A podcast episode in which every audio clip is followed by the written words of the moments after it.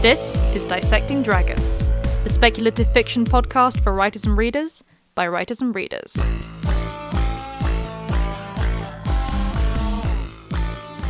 Hello, and welcome to Dissecting Dragons. I'm Madeleine Vaughan. And I'm Jules Ironside. This week, Circe, Morgana, and Rosaline The Problem with Feminist Retellings. So, uh, once again, this episode is brought to you by Jules's uh, reading addiction. Yeah. It's so dangerous, Jules. I should just stop doing it so much, really. yeah. Um, you get basically, I- ideas and start thinking. Um, basically, I read a book recently which sort of crystallized for me why so many of these um, books that are marketed as feminist retellings, um, you know, in a very specific vein, are, Mhm. are sort of troubling me, I guess. Um, now, to be clear, I'm absolutely not besmirching the idea of retellings. Um, both Madeleine and I love a good retelling yep. whether it's historical events, mythology, or fairy tales. And if it's clever, funny, sensitive, and nuanced as a retelling, then I'm here for it, and I'm pretty sure Madeleine is too. Yes. Um, But. but there is a but, unfortunately. Not everything that comes after a but is means that everything that went before it is worthless. Yeah. Um, h- however, it is very fashionable right now, or at least it is very marketable, and therefore publishers are jumping on the trend uh, to retell something specifically from a female character's point of view. Um, again, in and of itself, this isn't a bad thing, but it does come with inherent problems, and I personally don't feel enough people are challenging those issues, Yeah. and we're kind of like entrenching a different set of problems, a different set of, um, well, prejudices, maybe even. So Yeah. And I think here the, we are. the problem is, is a, a large part of it ties into what, what does feminism actually mean? Um, Yeah, Because is feminism just female empowerment or is it equality between the sexes? Yeah, I mean that's a great place to start, and I have to say that I am. I've had kind of a love-hate relationship with the term feminism ever since my pre-adolescence. Hmm. Um, it obviously wasn't something you wanted attached to yourself in the early '90s, the the time of the you know when female equality was about being kind of a ladette, if you like Yeah. um, and when we kind of were just we, we were really trying to shrug, shrug off the sort of second wave feminism and the third wave feminism is turning out not really to quite fit for a lot of people you didn't necessarily want that label it had a lot of poor connotations um, uh, obviously i've grown up an awful lot since then and i don't necessarily think the idea most of the ideas let's be let's be clear here are bad in and of themselves. It's just I don't feel they really cover everything. I'm all for, you know, women having the right to vote and, you know, equal pay for equal work kind of thing and all the rest of it, and equal opportunities for everybody regardless of non-voluntary characteristics. Mm. Um, but the word itself, unfortunately, is now is now so loaded in so many ways that I find that people kind of use it as a bludgeon from both sides of the camp, and we're almost better with a word like humanist, you know, which sounds really stupid, but something which encapsulates, you know, we're we're all sort of one race kind of thing. We should all be looking after each other. Anyway, that sounds very hippie the way I put it, but No, and I think you've kind of you also make an interesting point, and this is where uh, kind of we really do see that obviously you and I are of a slightly different generation, you know, in terms of the fact that uh, we both lived through the '90s, but obviously I was younger than you through the. I was born in the '90s. Um, I was in my teens. You were in Madeline teens. was like what two, two to seven, something like that. So yeah, completely different perspective. yeah um and the fact that basically sort of among generations feminism does mean different things because we have had these different waves of feminism um and so for me the word is a little less loaded probably because i was really here just sort of during the i guess you could call it sort of fourth wave feminism really started to kind of emerge from the sort of the third wave when when I was in my teen years, and that was very much based on the idea of equality. Um, you know, uh, being an equalicist rather than a feminist, as it were, but feminist Yeah. actually meaning that. Um, and so the word for me has different connotations. And I think it's really important to remember then that, uh, you know, feminist means a lot of different things to different people. And when you were born, or what wave of feminism you were kind of growing up with, particularly during your teenage years, these formative years, is really going to affect your relationship with it um, and the relationship you have with it in terms of the other people around your age. So I think that's really important to remember. Absolutely. And then let's add in the fact that we talk about waves of feminism. Mm. Um, in addition to that, a wave is a collect- collection of ideas, basically. Yeah. And we characterize, you know, first wave feminism, second wave feminism by the most dominant ideas, but they don't encompass everything that was being thought at the time. Like, Yeah. we, we think of second wave feminism being very much about the gender binary, but actually, not everybody thought like that Yeah. it was certain you know that and you have to put each wave within the context of its time so second wave feminism was kind of happening while the whole pressured 60s housewife thing was happening as well so there was a good reason to be looking at the, the gender binary Yeah. Yeah. um, absolutely. but that wouldn't necessarily make it appropriate for now everything needs to evolve so it's really complicated um, and if we're looking at what a feminist retelling is it's a very tricky question partly because of what we've just been saying Yes. Um, so, with all that in mind, what is a feminist retelling? Yeah, I mean, we've just established that it doesn't, you know, feminism doesn't have a universal definition. It Yeah. can mean different things to different people at different times. And, and Yeah. partly because the set of qualifying factors to make a book feminist in nature mm-hmm. tends to be a set of goalposts which I find continually move. Yeah. And they don't just move in one direction. Sometimes they're going side to side and sometimes they're going back and forwards. Yes. And to be honest, they do need to continually move because we as a society continue to, for the most part, progress, hopefully. Yeah. Okay, um, but for the purpose of this discussion, um, Jules and I are going to agree, I hope, uh, that Yep. uh, feminist retellings basically take a well known piece of literature, myth, fairy tale, or historical event and tell it from the perspective of an often marginalized or even demonized female character. Yes. And so far, so good. It's not a bad thing. Well, it depends on how you structure your story, develop your characters, and what you decide to remove or include, which is where we encounter our first set of problems, which we'll get into in a minute. Yes. Um, in short, there are going to be a lot of pitfalls, and you may find that you write something that is actually misogynist um, or misandrist or otherwise um, exclusionary without even meaning to.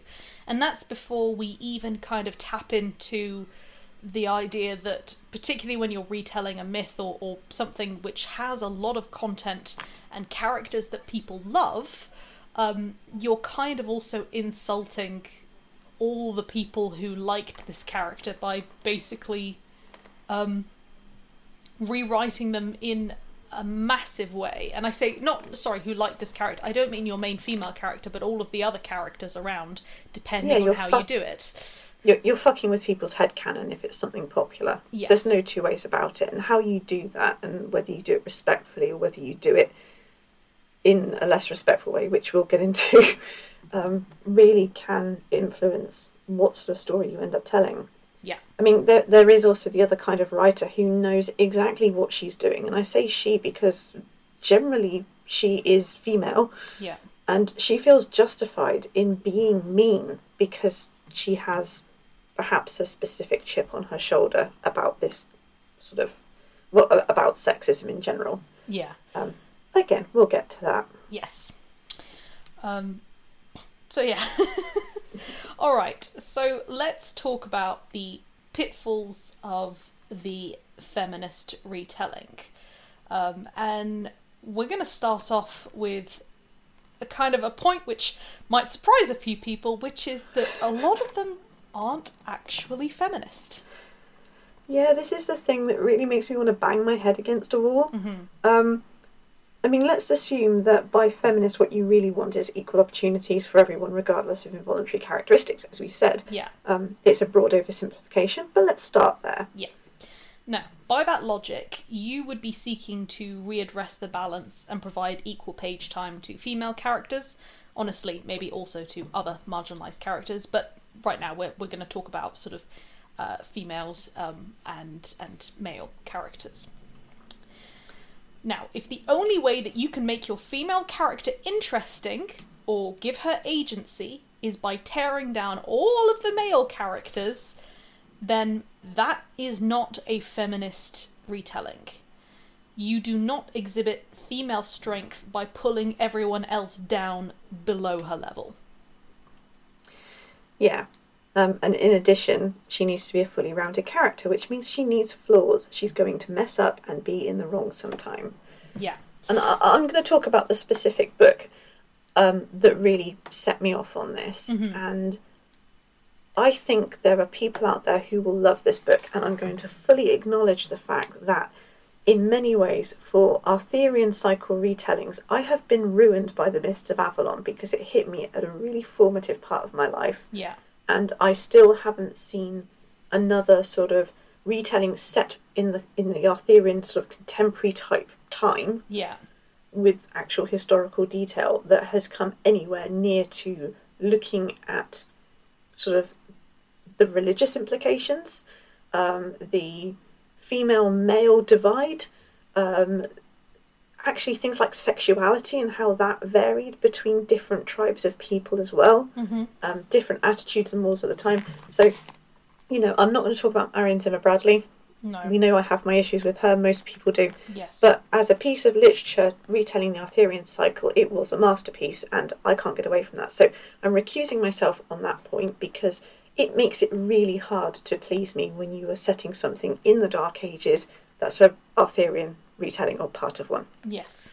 Um, so I just want to acknowledge that I may have been more severe in some instances because of this. Now, the book I read is My Name is Morgan by Sophie Keetch. It is the most beautifully written book ever, as in the first chapter was an easy five stars, the last chapter was an easy five stars. Everything in between was kind of eh. Okay. it was like a sandwich where the bread was the best bit. kind of, yeah. Um, a, a beautifully written, eh, but still, eh. Um, anyone translating this in India is going to be like, "What does eh mean? What is that word?" Ge- general, general sense of dissatisfaction. Okay. Um, there was a big gap where the story should have been, and there were all sorts of issues with it that are very personal to me. And I'm not going to talk about those because that's clearly my problem. Mhm. What I am going to talk about is every single bloke in that book was an absolute piece of shit. Or, you know, uh, uh, Gorlois or Gorlois was killed off at the beginning, so he was basically fridged. Now we know he dies so that Igraine can actually marry Uther. Yeah. Uther is the most moustache twirly, one dimensional villain you can imagine. It's it's insane. Next to him, Merlin only has slightly more depth. He is also a moustache twirly villain. Um, and Keetch is also using the whole male violence against women as a shorthand for this is a bad guy, which I hate because I think even if you're going to make someone a villain, someone who isn't necessarily traditionally a villain, even, Mhm. but fine, tell it that way, you should be less lazy. You should be. You should invest the time to give them an actual character rather than I hit women ergo I'm a bad guy. Yeah. Um, so there's that. Then you get. uh, okay, spoilers. I'm sorry, guys, but I mean, you're probably familiar with the Arthurian cycle anyway, and the fact that there's various different versions of it. Um, Morgan has a an affair while she's sort of 15, 16 with Accolon, hmm who was the who's basically a, a young knight from Gaul Yeah. at that point. Um, and the best that can be said about him is that he doesn't. He sort of disappears in a jealous snit, and we never see him again. Great. sort of abandons her. He abandons her. Uh, Uriens, who is the king of Gaul at that point in time, apparently, um, who Mor- Morgan does actually marry, starts off as kind of a bit more well rounded and um, charming, and I found myself liking him. And then he too gradually descends into being basically a wife beater Oh, great. and really one dimensional. Um, Arthur, you'd think Arthur would get more of a mention, but he's spirited off at the beginning of the book and he turns up for five minutes at the end. And the reason that Arthur is the only good man in that book is because he's like Igraine, who is just this saintly woman. And then on top of that, the story is we have to assume it's set during the time that the Saxons are making incursions towards Britain, even though there wasn't a mass invasion. Um, uh, because that's the one thing, the one historical detail that's actually mentioned. And there's a whole bunch of stuff that is just really so totally inaccurate uh, in terms of. Basically, she imported 20th century, 21st century sexism into this book to account for actions that happened to her heroine. And it was kind of like uh, Morgane, this great sorceress, who, by the way, never uses magic, is really annoying. She forgets she can use it right up until it's kind of like, oh, this will make a dramatic point. There's, there was all sorts of things wrong with it. She doesn't make this character strong. Mor- um, Morgane is kind of like really. She spends most of the book pining for Accolon, and then the rest of the book kind of like at odds with Uriens. And she's defined entirely by the male characters around her, which is ironic considering that Keetch has done her best to make them really unimportant and remove them from the narrative. It's it's utterly nuts. This is not what I and it's being lauded as this great feminist retelling, and it's like it's not because you it can't possibly be feminist because you're taking a, a strong female character from the myth and you're making her weak. You are literally making her weak, and the only way you can make her look strong is by making the, the male characters absolute assholes. Mm. And in a way that's kind of spiteful, in a way that I've seen reviews by men who've read this book, and they read to me like reviews where white readers have read books by uh, authors of colour who have perhaps these authors have kind of like fucked up in how they've written something, but because the reviewer is white, they have to be very delicate about how they say something in case they get accused of being racist when really they're just being critical of a piece of literature. It was like that. These these male reviewers were kind of like, this didn't really work for me, rather than, no, hang on a minute, you've deliberately set out to alienate me from source material, which is actually as much mine as it is yours. Yeah, Let's be honest about what you're doing here. And you know, the thing is that we can turn around and say, okay, there has been a lot of material, particularly around the Arthurian myth, which has been written for men predominantly. Absolutely. Um, and so, and as Jules has acknowledged, this book is actually going to be liked by a lot of people, and that's fine too. It's okay to have something which is written for, you know, a specific target group and say, okay, you didn't enjoy this, well, it wasn't for you. Yeah. But when, you know, Jules and I basically have to acknowledge that when we're looking at these books, we are kind of looking at them in terms of sort of the as a rounded piece of literature, not just necessarily as a specific piece, if that makes sense. Um, and so, yeah, we can absolutely acknowledge that for some people, this is going to be exactly what they need needed to read, and for some people, it's going to be very cathartic. From our perspective, um, and I have not read it, it doesn't sound like it will be very satisfying because, as Jules has so saliently put down, um, a a text which basically empowers female characters by just tearing down everyone else doesn't actually feel like empowerment at all. Um, and I, I'm going to actually give an, an example of a book where the male characters aren't very pleasant, but it doesn't. But but it has actually worked, and that's uh, Anita Diamant's The Red Tent. I don't know if you've Yeah. read that, Jules. I have quite a while ago, but yeah. Yeah. So I really enjoyed that book. Um, and it's fair to say that, you know, it, it's basically a retelling of um, uh, the Joseph story um, as in Joseph and his Technicolor Dreamcoat kind of story, except it's basically from the point of view of his sister Dinah, um, who is mentioned in the Bible, and she is literally a footnote, where Yeah. basically it says that she was uh, she was raped and that um, kind of all sorts of stuff happened. And it, it basically looks at her story. And i thought that it was very very well done because the characters hadn't been totally changed or anything like that. Actually they seem to be much more representative of what they're actually like in the source material as it were. Yeah. um, and it was balanced. There were lots of female characters. There was tragedy, and rather than it being uh, rape, actually, it was just that she basically um, married someone that the family didn't approve of, etc.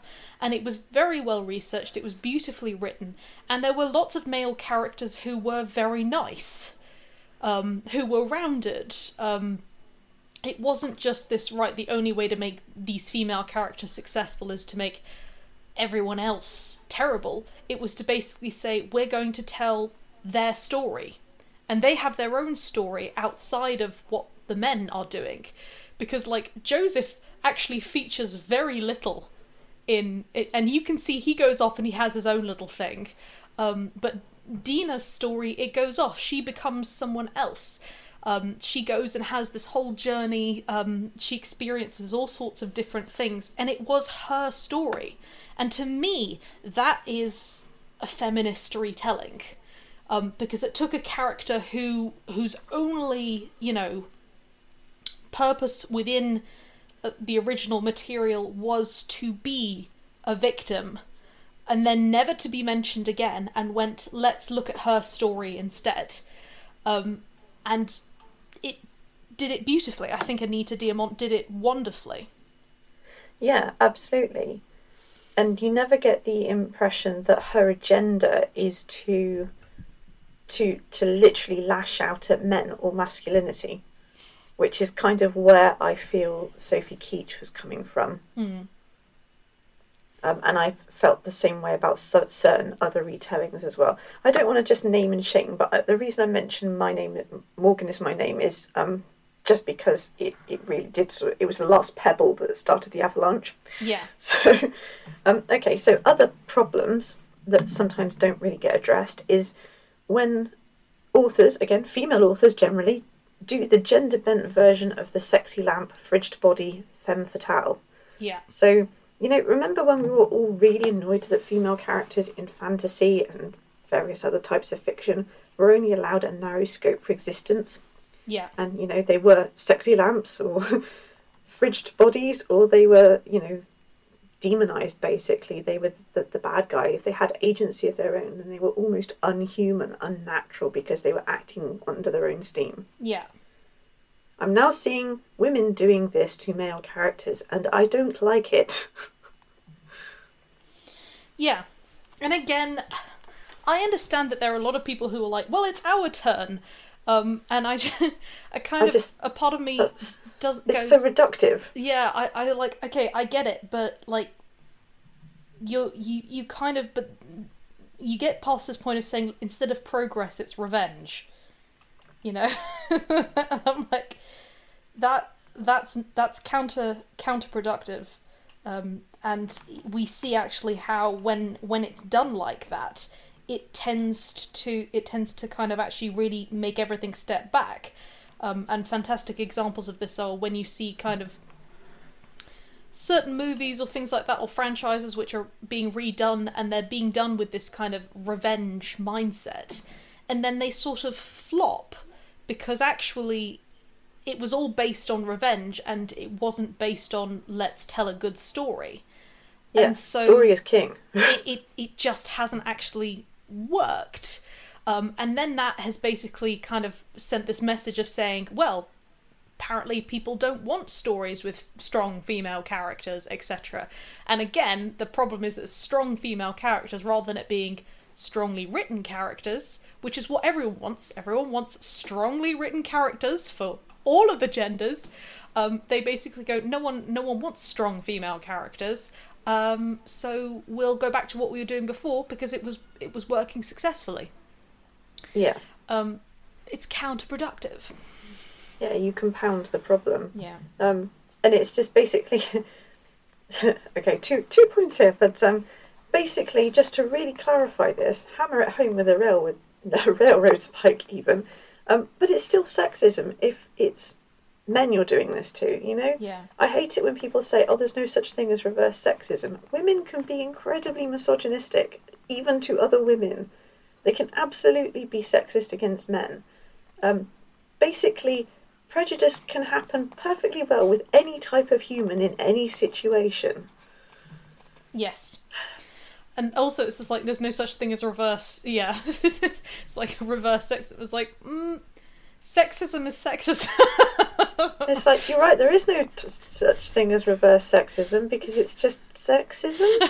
yeah, like It's- actually, reverse sexism would just be being like way too involved with other people. I mean, I don't Yeah, understand.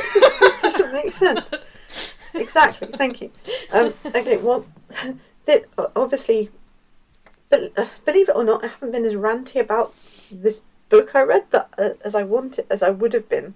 Um, because Alan got both barrels of it one morning before work, and it was a morning where I wasn't working till the afternoon, but he was going off to work, and he was he was kind of ranting about something else. So it was great. I was ranting about one thing, he was ranting about something else. We both got it off our chest. He went off to work. Five minutes later, he phoned me as he was driving to work. Obviously, he's got hands free in his car, Yeah. and said, "I was just thinking about that book," and he came back with lots of really, really excellent points. and it's like. It's like I can't wait till tonight to tell you this. I must tell you my thoughts on this now. It's like you know what? That who needs flowers and romance? That's what you want in a relationship. yeah. Um, but he said he came up with something that I thought was an interesting point. I don't entirely agree with it, but I think he's got a point, Mhm. and that is the whole Labrador mentality. And Yeah. he, he said, you know, you're absolutely right, particularly during the sort of 60s, 70s, 80s, etc. Female characters were written a certain way, and I can well understand how that pisses you off because you're very much not one of those people. And obviously, but he said it wasn't. He said aside from a few edge cases who genuinely needed to go out and actually meet women, Mhm. um, it wasn't necessarily done in a mean way. It was just kind of like I'm writing for boys. I'm part of the boys' club. Ergo, I'm writing this because I think this stuff is cool and they love it. And they were kind of writing without the idea that lots of women like speculative fiction. Yeah. and that might they might in fact like to see slightly more two-dimensional characters who are female.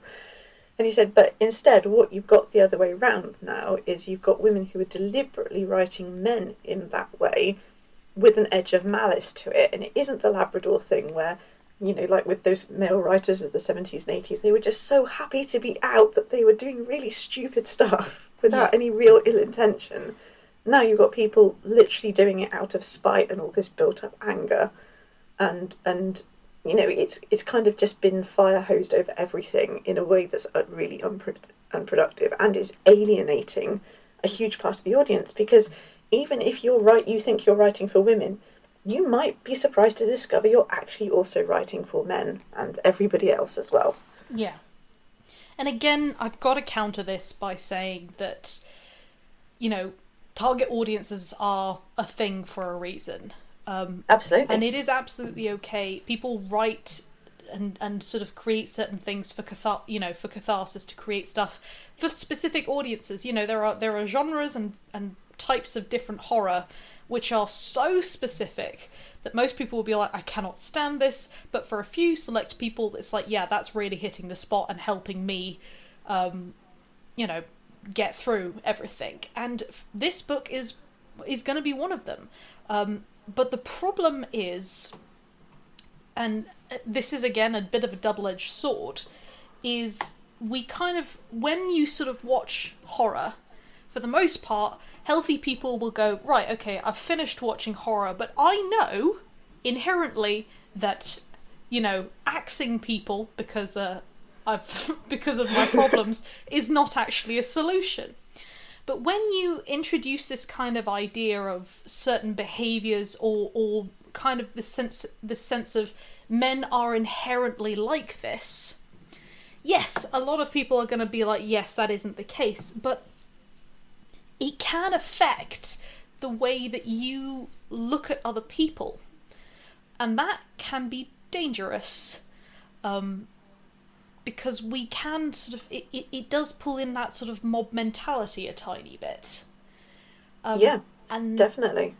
you know, when you do that, we lose something which is much more important, which is understanding, the ability to consider other perspectives.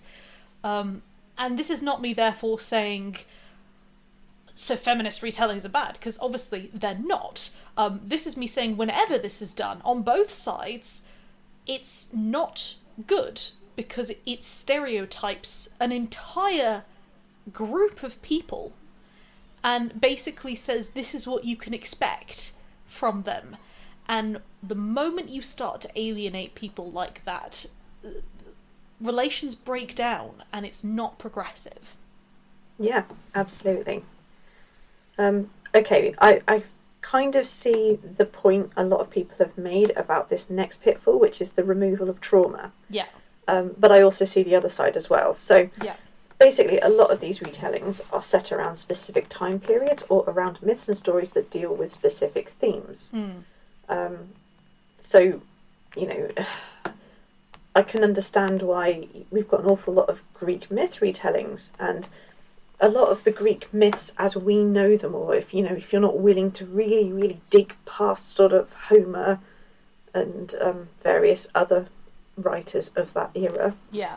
or that ilk, and weirdly enough, to dig past the, the Victorian translations that we kind of still rely on a lot, hmm um, then you might be you might well think that yeah, those stories are very much sort of categorizing rape as a normal part of the female experience. Yeah.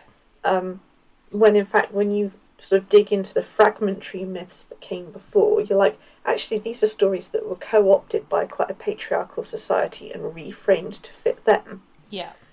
Um, and I absolutely do understand the perspective where, as a writer, you think, okay, I want to write about this cool character from Greek myth, for example, but I don't want her being gang raped. Yeah. It's like, I don't want to write that. Okay, I feel the same way, to be honest. Mhm. Um, but I do also understand the perspective that you don't actually make your female character stronger by completely changing or scrubbing historical context. Yeah. I mean, if you want to do that, then base, you know, create, do a fantasy which is inspired by. Yeah, I mean, it's. I mean, I honestly, I, I just don't want to read yet another sexual assault scene kind of thing. Yeah. Particularly when I know that most of those myths and things are based in something that may or may not have had anything to do with sexual assault, or may have been metaphors for the seasons changing. You know, Yeah. so. Uh, having a, yet another rape scene associated with an already silenced character, but removing the trauma also potentially removes the context of their triumph. I do understand that argument. Um, but there seems to be a group of people now who are like really anti the Hades and Persephone myth, which is so popular at the moment. It's Mm. unbelievably popular. There are hundreds, thousands of retellings of it. And and some of them are ridiculous. Some of them are really stupid, in my opinion. They're clearly not written for me. Um, and some of them are written as kind of dark romance type things with lots of smut. And you know what? If that's your bag, you do you. But there are, there's this very strident group of feminists who are complaining that you're taking a story that was about rape and romanticizing it. And I would come back on that and say, well, actually, we know that Persephone and Demeter existed way before Hades. Hades was t- tagged on sort of like a thousand years later. Yeah. So this cannot possibly be have been the original myth. This is something that was written in a very specific way, and then you have the story taken and rewritten again in a very specific way, clearly to titillate the male audience, and then the Victorians translated it in a way to titillate their, their male audience as well. so you, you're arguing from a position of um, not having all the facts. If Yeah. you see what I mean? historical context is incredibly important because if you are if you're retelling something and you basically look at what was what the story originally said um, and apply it with sort of modern mentality you are going to you know you're going to lose something a little bit there um, a really good example of this is the the tale of genji the tale of genji is this like this epic um, Yeah. japanese Mur- Murasaki? uh, yes. Yeah. Yeah. Um, and a lot of people would sort of look at it and be like, Genji acts in a very, very strange way. He grabs this woman, uh, you know, he, he sees this beautiful woman, he grabs her, he carries off to a room, and then he basically begs her and says he loves her and he's absolutely pitiful. And it basically looks like he's just locked her in a room and then he has sort of guilt tripped her into having a relationship with him. Sort of Mr. Collins to her. Yeah, uh, exactly. Um, and uh, but like worse. And the thing is, you know, we're looking at that and we're like, this is really odd behavior. But within the context of what's happening and what was popular at the time, bearing in mind that um, I, I believe that the Tale of Genji was written by a woman. Yeah, Murasaki. Yeah, yeah. She, it, the whole thing is actually based on the the sort of the way of flirting during the period and what was considered to be attractive, which was that during that time assertiveness was not really considered to be attractive in men. Um, that kind of came a little bit later. Instead, there was this kind of this whole romantic romanticization about being pitiful Yeah. about being, you know, it, it's almost the oh, I'm so lovesick, I'm I'm going to die kind of thing. And the, with the women, the reciprocation of that was based on the fact that if a woman wasn't interested, she would just completely ignore. yeah. And that was, she would just completely ignore this display and she wouldn't talk and she'd look away. If she was interested, she would refuse, essentially Yeah. um, because it was all based on this idea of what is beautiful, and for for for the men, it, what was beautiful was considered to be, you know, uh, this kind of to be lovesick, and she and the woman would go along with that act, basically saying, "Ah, you're lovesick, so I will be the thing that is driving you to this." yeah. And within the whole context, then that scene where he grabs her and then he takes her to sort of a room, and he he's there and sort of begging her, and she's saying no, I would, I will never, etc., and then gives in. It has a completely different meaning, whereby they are actively engaging in what we would essentially say is role play. Um, it's conscious, it's consenting for the both of them. They kind of know what's going on. Now, of course, there's different sort of things going around, and there might be people who know more about it than I do who who can point out further depths to that. But the point is that context really does make a difference there. I cannot look at it from through a modern lens in order to understand what is actually trying to be said here. So Yeah, if I was adapting that properly for the modern day, I would basically show their relationship as being consensual. Yeah, absolutely. Um, going back to our, our trauma thing, we'll Yes. historical context for a moment, but Yeah. you're absolutely right. Um, I I agree essentially with the whole you shouldn't remove trauma from the narrative entirely, but Mhm. yes, you should absolutely interpret it in terms of the context of the time. Yeah. So if you look at something like Pat Barker's The Silence of the Girls, which uh, follows Briseis's journey um, around the, the sort of Trojan War, Mhm. etc.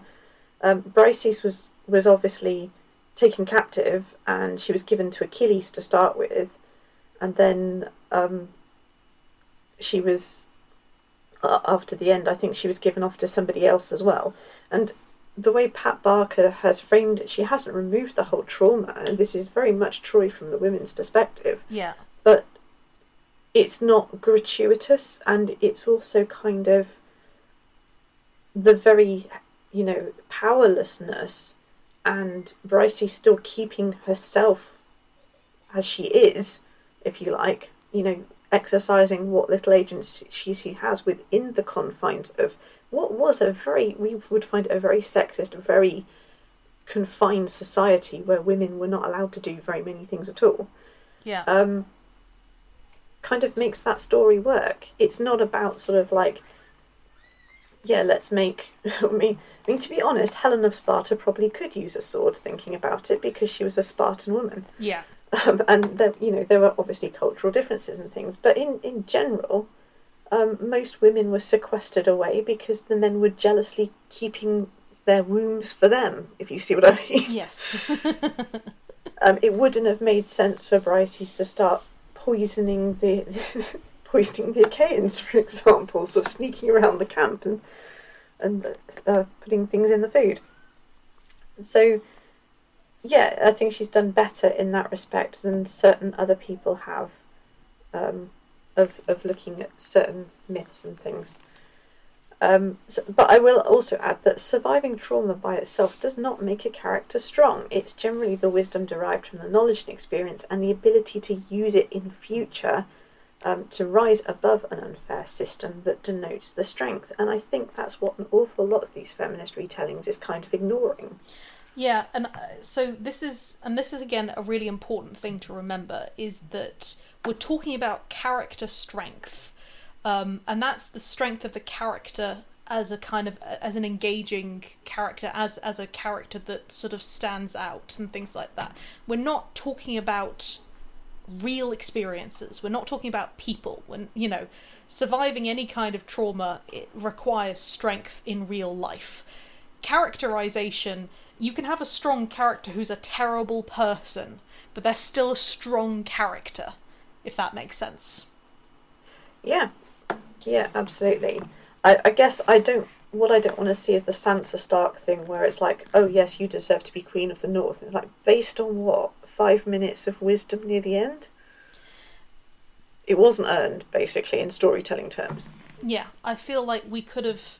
There was there was so much potential there, and we Yeah. and I think they started on it. We started to see a little bit of it, like in earlier versions of Sansa, where she was you know she learned how to be sort of emotionally you know manipulative she knew how, she learned how to use the weapons which were at hand and then we didn't actually get enough of that more we didn't get to see her her story progress beyond No, I that mean, enough She I should have. Yeah She should have been the antithesis to Daenerys, who, if you think about it, had a very similar start, yeah just on the other side of the world. And Daenerys has gone in one direction and become essentially, you know, Charlemagne, a conqueror. yeah and Sansa's gone the other way and saying, okay, my loyalty and my love is to my people, yeah which is a very different way of looking at things. And you could have played those two off against each other quite nicely, but it kind of squandered the whole thing. I guess that's that's why I w- was kind of annoyed because five minutes of, uh, you know, stupid decision after stupid decision. Yes, she was a teenager, but after a certain point, it's, it's like, come on, you're using this just as a contrivance to drive the story. Um, anyway, so moving on to the next point, which is do you actually know the historical context you're writing in?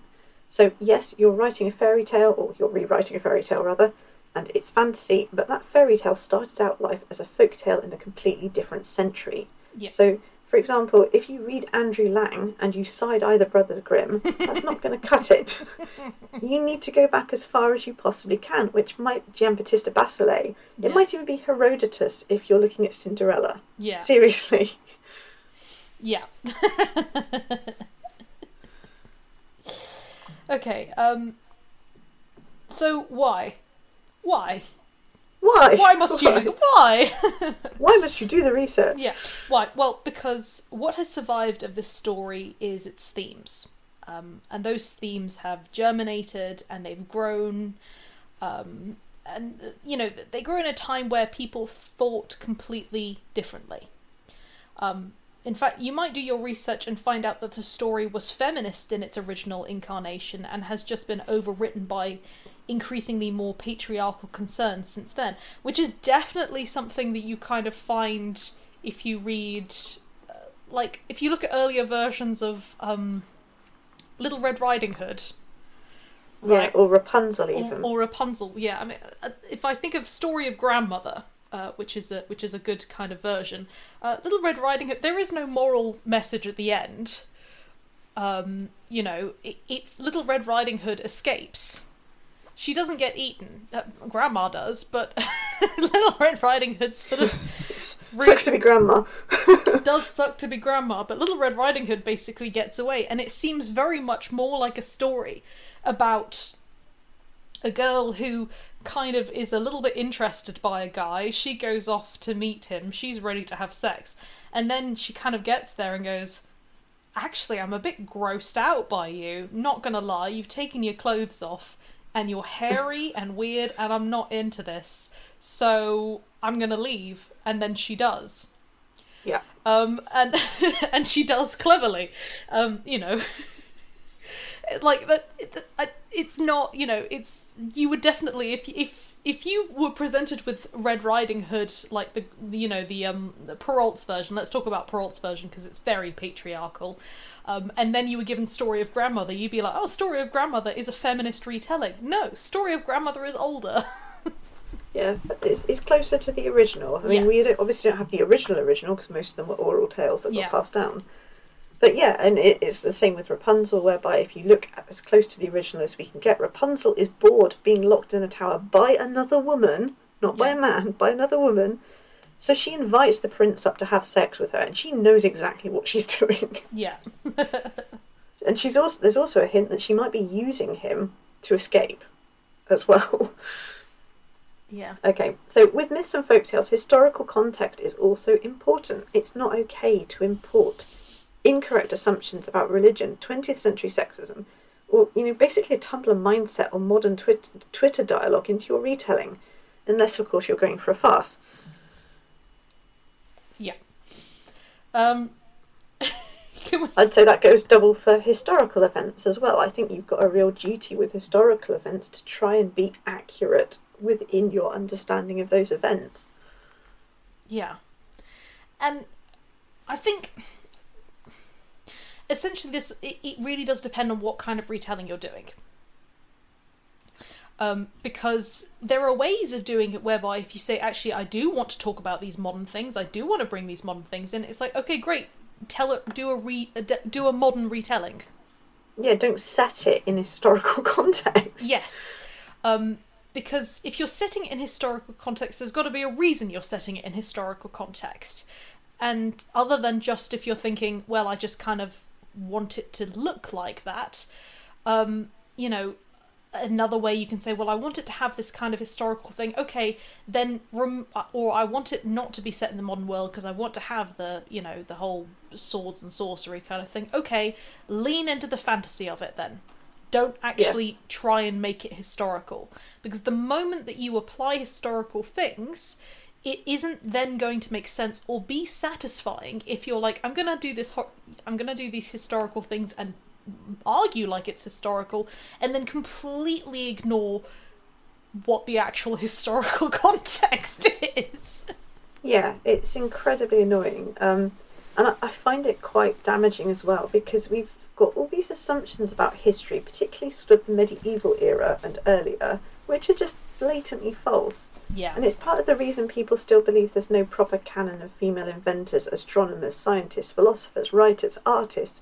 Is because we keep assuming women didn't do anything except have children and stay at home. And it's simply not true. Women did everything men did. yeah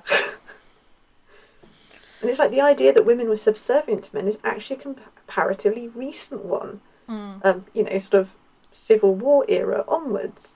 Um, so yeah, I can hear people saying, "Oh, but the myths." To which I reply, "It depends on where in the world you are and at what time period." And you know, by the way, what translation are you reading? Because we have historians who stuck through, who sort of struck through anything written by a woman with a margin note saying "femina," meaning it was written by a woman, ergo it's not worth considering.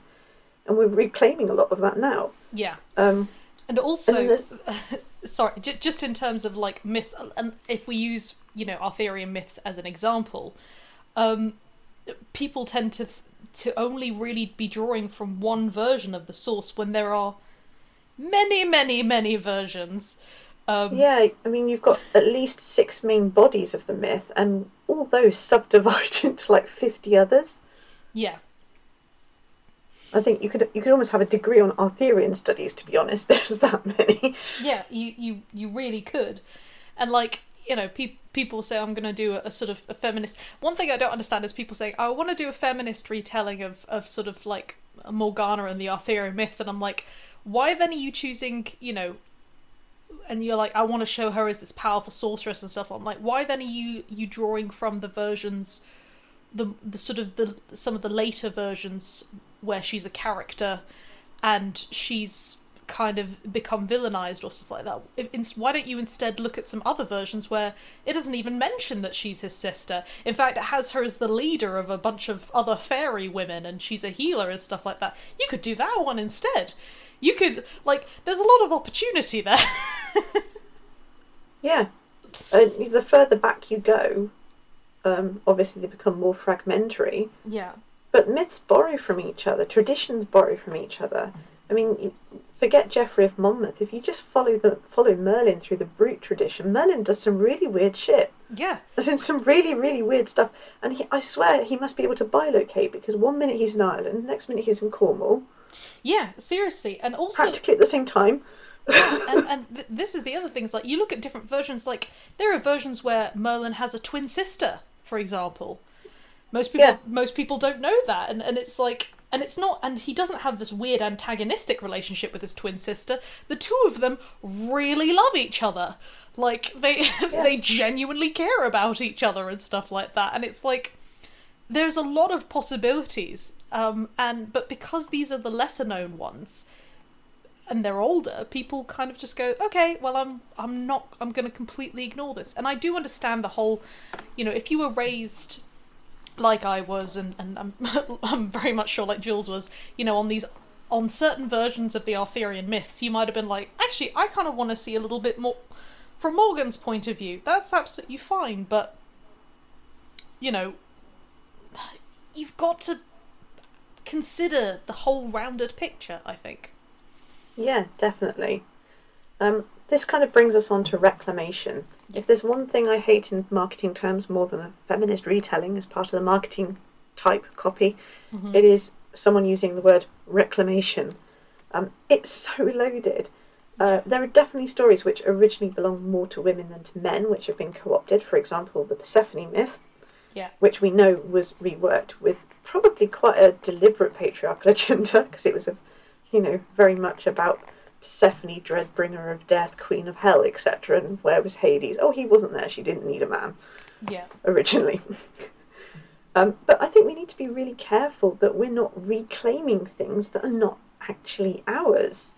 Um, and men also deserve stories in which they are the heroes or are represented. So scrubbing all decent men from a narrative is every bit as bad as removing all the women or all the people of colour or all the gay people, which again are all things which have happened. It's also very much makes massive assumptions, and it's probably also it kind of it, it reeks a little bit of um, second wave feminism in terms of it feels very binary. Where you basically just say all women. I'm. This is a feminist retelling, and my I have got my main usually cis, you know, female character, and I and the idea is all women will associate with this character and any of the other characters whom they've associated with if they're not women they're going to be bad it Yeah, which is insane because I mean, if you take the Arthurian cycle again, why not? Because it's the example we're using. yeah Um, who are some of your favourite characters? Because mine also include Merlin, Taliesin, um, Arthur himself on occasion. I love Gawain, yeah as well as as Morgana and even Morgause, to be honest. yeah. Yeah absolutely. Um you know and so i i would actually be kind of upset if you know particularly because you know i associated with certain characters and and a lot of them were were the male characters. And a part of me goes yes um, a reason why I'm probably associating with male characters is because as you know a child they were the main characters of the stories that I read. But it isn't just that, and it's not just that for a lot of readers, regardless of gender. You know, because gender is not this this binary whereby all women have the same experience, all men have the same experience, and it's it's inherent, and that there aren't there isn't a lot of crossover even before we get to the whole other. Well, what about all the other genders, you know, and expressions, yeah. etc. So if you basically just make this divide whereby all the male characters are evil and um, all of the female characters, of which I often find in a lot of feminist retellings there aren't that many female characters. Um, yeah, strangely enough. um, are are are good. You're basically also saying, um, well, this is if if you're not associating with this, if you're not agreeing with this, if you don't sort of connect with these characters, you are wrong. Yeah. I think we also need to consider that sometimes female writers come in with a feminist agenda, they choose something for a retelling, and they don't necessarily do the research very well, and they'll take a story that actually belongs more, for example, to, say, the gay community. Mm-hmm. So, for example, if I see yet one more feminist retelling of The Little Mermaid, I may actually throw things at the wall because. in many ways, that's. I mean, The Little Mermaid's ultimate goal in the end is that to love unselfishly makes you closer to being, you know, to, to really love unselfishly makes you the best kind of person, I think, regardless of whether you are the same kind of person as the person you fell in love with, whether you're the right person for them. Yeah. Um, so it kind of belongs to everyone in that respect. But to take it and say, no, this is all about a, a woman changing herself in order to try and get a man, and it's like you're kind of missing a lot of the point there, a lot of the context. Yeah. Um, and the the reason of also again context in terms of the reason it is a tragedy is because of the period it was being written in, where there was this sense of no matter what I do, it is impossible for me to be with you. And to be honest, if you wanted to do a modern a modern retelling is actually the version where there is a happy ever after.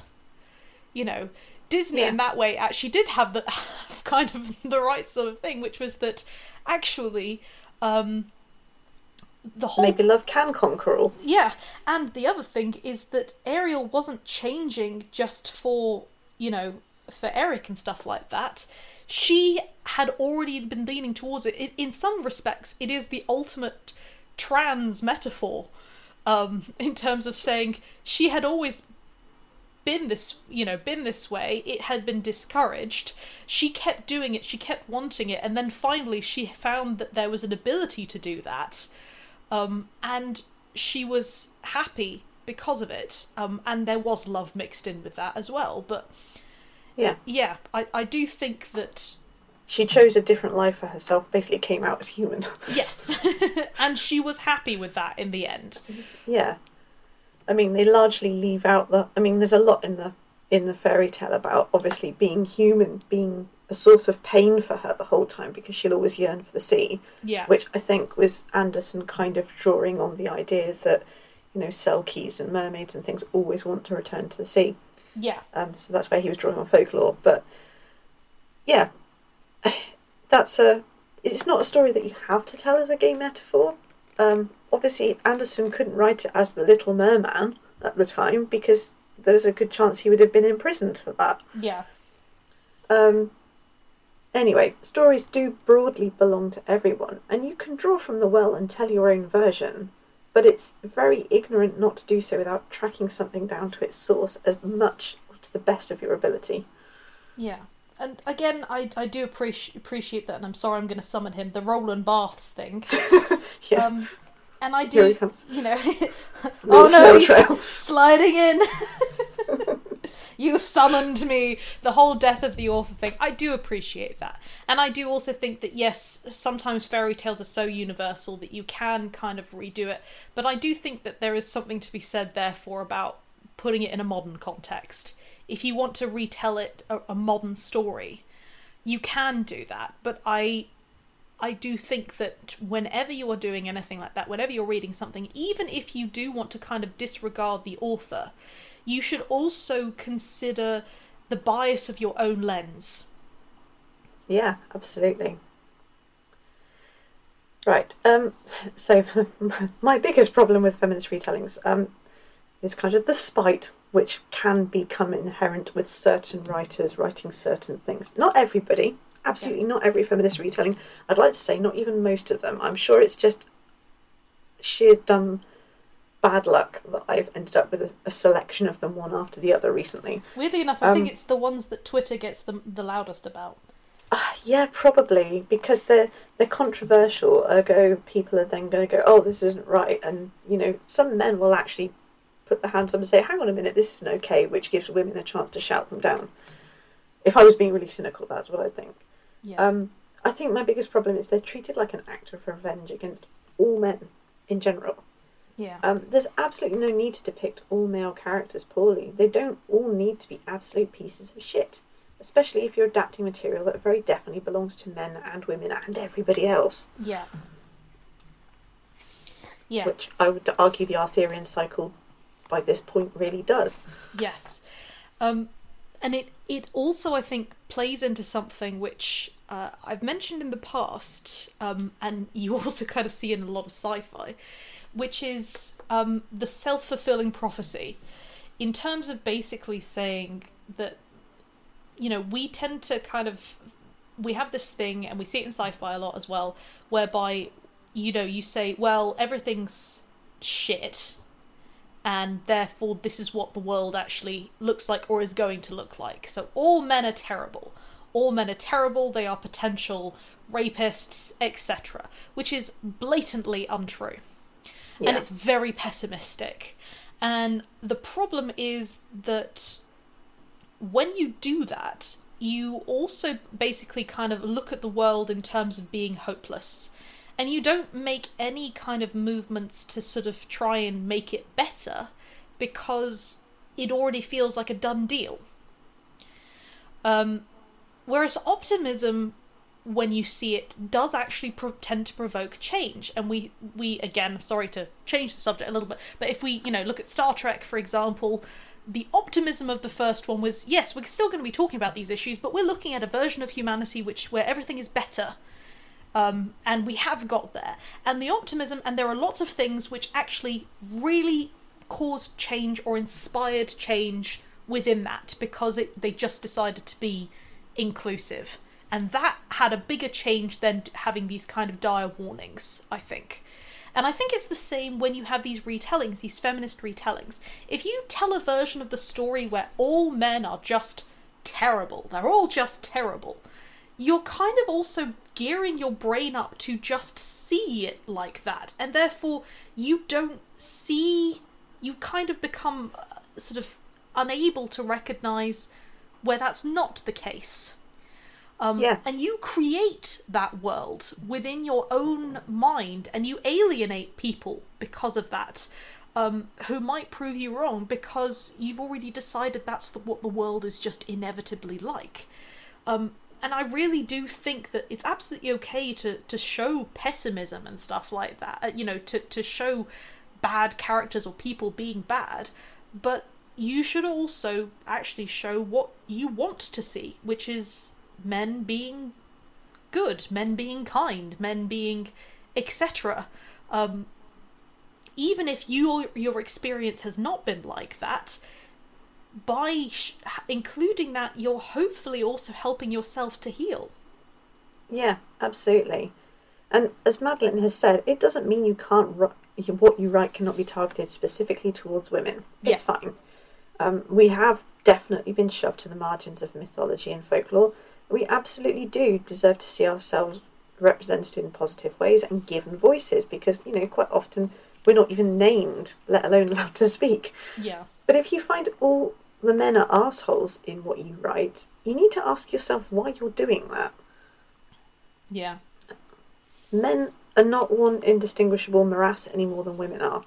So if one or several men offended you, it doesn't mean that all or even most of them are bad. Yes. Be angry by all means, but point that anger in a productive, direction. yes, and also make sure that you remember that if you, when you when it comes to male characters, you are just as likely to be alienating your your readers regardless of their gender. Absolutely. Okay, final note on this, in, and that is the the female rage movement, which seems to be gearing up at the moment. Mm. Um, I'm really nervous about this movement. It it's a bit like the various sort of soft political movements that came out of Tumblr in sort of 2010 Mm-hmm. and a bit earlier, a bit later. Um, basically, mostly well-intentioned people who were perhaps not the best informed. Um, they were very driven, but they maybe didn't have the life experience necessary to really parse out um, certain situations. And it's sort of what you'd expect from people in their their teens and early twenties who without any disrespect because I used to be one of them as well and I was very sure of myself and I was looking back now I can also see that I was very wrong on a number of a number of things. Um, this particular movement seems to be coming out of TikTok rather than Tumblr. Mm. Um, and I, I do understand it because, as I've said, I've been a teenage girl and I've been a 20 something. I know exactly what it's like when suddenly the world is very obviously not an equal place for you. Yeah. And by the way, here is a list of historical supporting evidence which suggests that it's always been very unfair, you know, even if that list is actually quite inaccurate. So I do get it.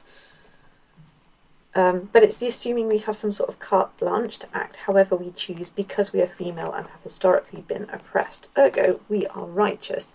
That's a very dangerous idea, and the fallout will be something we all regret. I truly do believe that. Yeah. I think it's it's an inherent thing for teenagers to be angry. Um, Yeah. And I think also, to be honest, that's healthy in some respects because anger in youth tends to be a driving force, really. Um, Yeah, and when you you kind of you, you sort of lose the energy when you get a bit older. I think for some things, I think to be honest, yes, uh, there are definitely issues where no matter what the age is, you can still be angry and very passionate about it.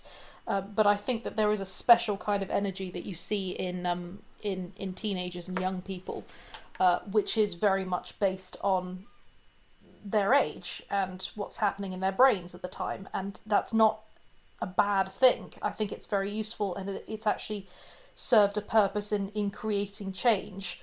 Uh, across history. So this is not me saying, "Oh, they're wrong." That that's not the case in the least.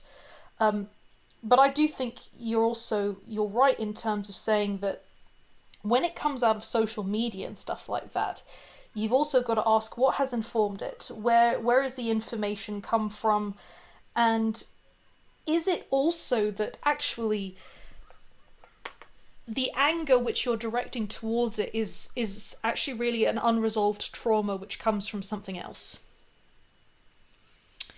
um and perhaps that's what you need to do and again i i do think that anyone who says well we don't need to keep going with feminism uh, you know they're wrong the whole point is that every time we meet a goal we then have to keep moving forward and that's for the embetterment of everybody Yeah. I think the focus needs to shift. I mean, to be honest, talking about feminism as a whole is kind of like beyond our scope, really, at the moment.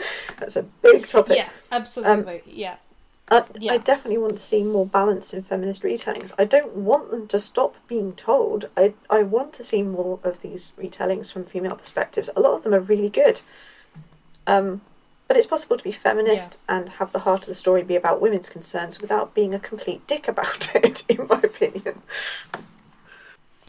it's it's interesting because you know if you look at Angela Carter Angela Carter obviously very much product second wave feminism her her blo- the bloody chamber are are feminist retellings and you look at them now and you see all sorts Clunky of bits. issues.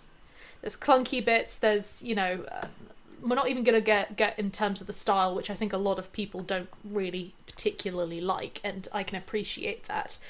Um, but she's a product of her time and she is very much focused on the binary. And you look at it and you're like there is some really old fashioned stuff here and there are some ideas. I've written a whole thing on it so i'm not going to kind of go into it too much um, because i'd just be repeating myself.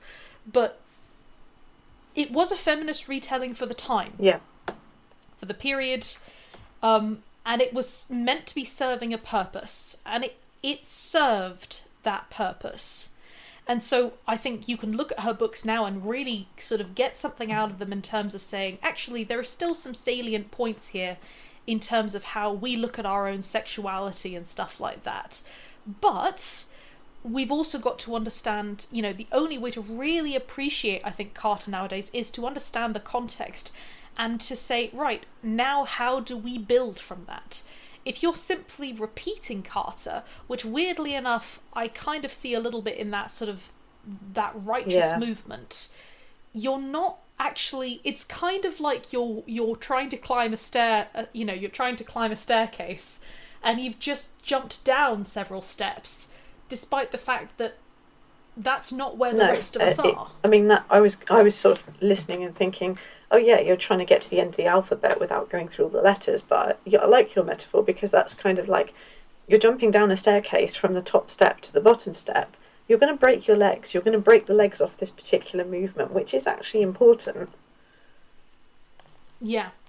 Um, and again, I think it's also worth mentioning, of course, that feminism uh, is at different, you know, we're at different levels at different places among different, you know, cultures, among different people, among in different countries and stuff like that.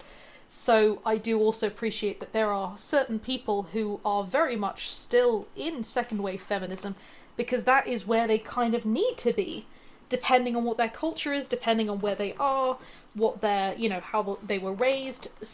You know, Angela Carter would be revolutionary. Um, and I have no problem with that at all. It would be ridiculous to say that the whole world is all on the same level Well, in terms of. of exactly. I In the Western liberty, world, but- you are not forbidden generally to have an education if you're female, for example. But there are parts of the world where that is very much the case. Yeah. And unfortunately, there are parts of the Western world where there are people who are being kind of forbidden or repressed or being pushed into certain roles and stuff like that based on religion or culture or just Biology. sort of Yeah. a strange family or biology, etc. Um, so you know, I do totally understand that. Also, we're not all.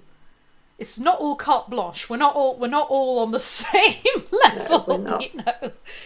Um, but yeah, I do think as a movement, in general, we've got to be Yeah. very careful. Okay, I'm just going to mention a couple of retellings that I personally think got it right. This is by no means an exhaustive list. I'm sure listeners have got your own opinions on them as well.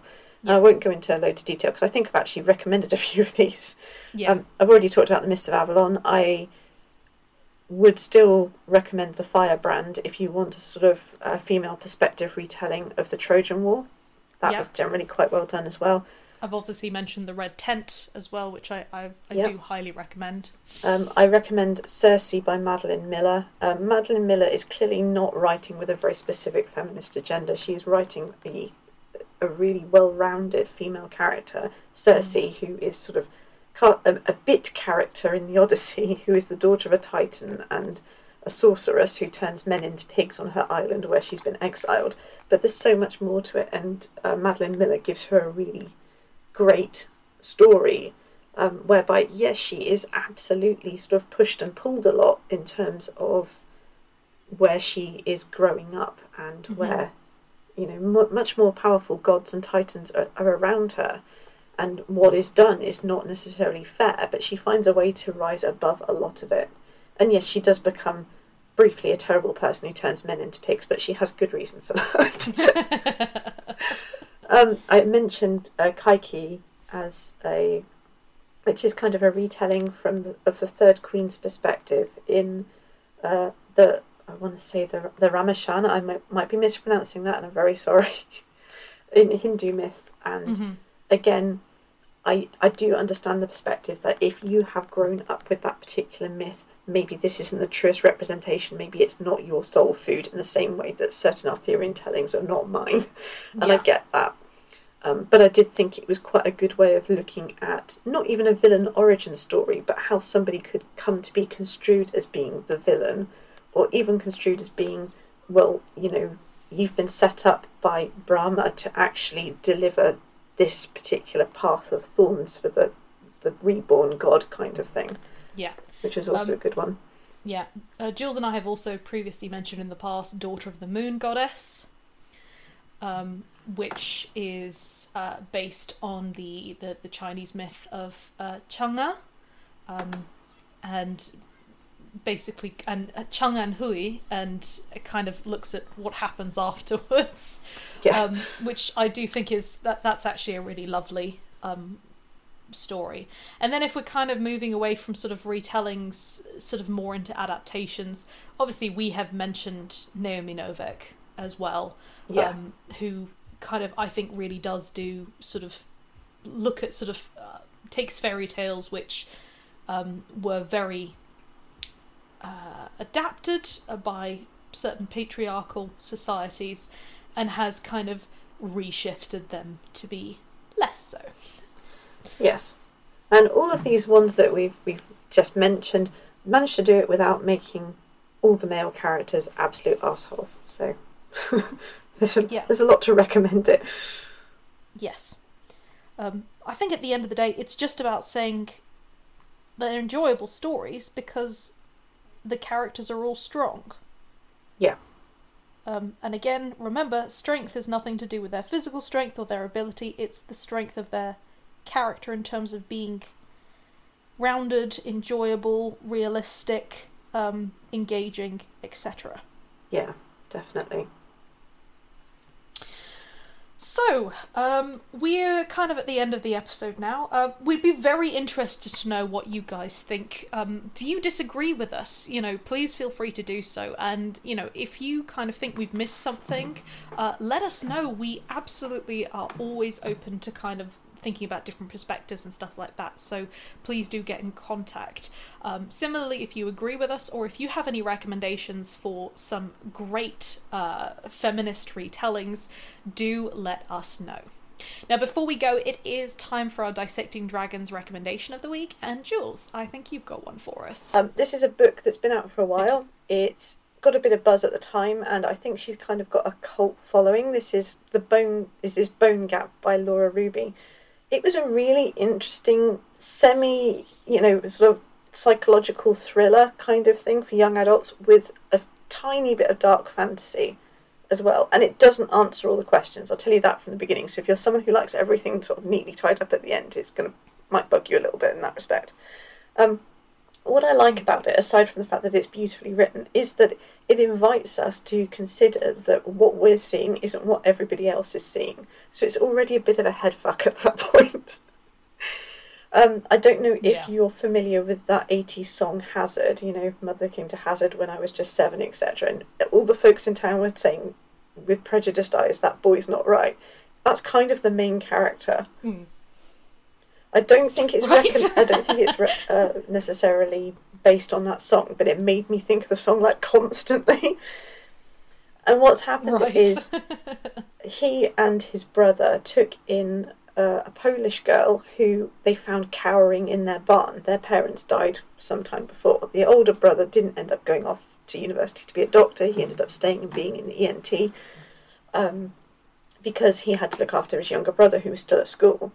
Anyway, they find this girl in the barn. Right. She, her English is not brilliant, and she's clearly traumatized. Um, and sort of through a series of flashbacks and, and what have you, you find out that actually that all three of them become very, very close. And people looking in from the outside kind of assume that both brothers have really got it bad for this girl. And you discover that's not really Mhm. what happens. But then the girl goes missing. And the only person who saw her, but right before she went missing, is the younger brother.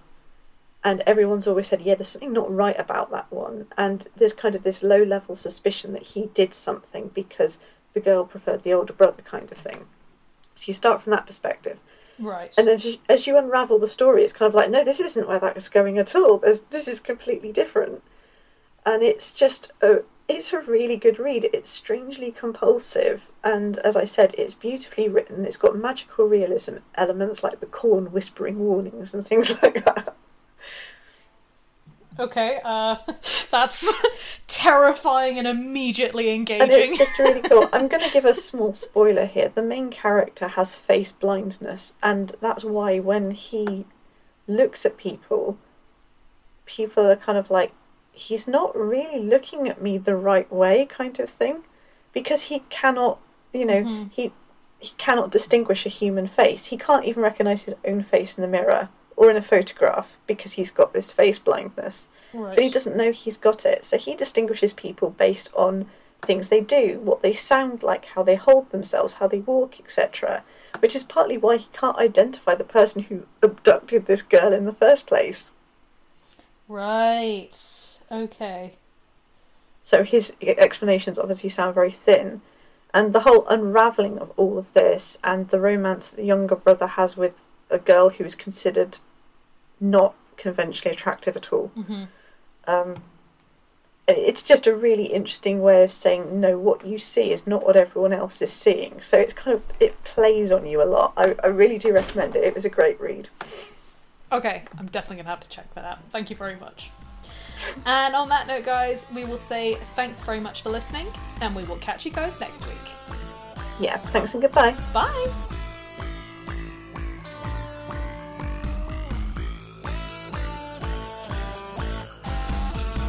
You've been listening to Dissecting Dragons, the speculative fiction podcast.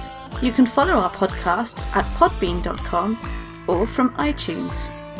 For more information, visit our Facebook page at www.facebook.com forward slash dissecting readers or check out our author websites at jaironside.com and madeleinevaughan.com. Please note that no dragons were harmed during the making of this podcast.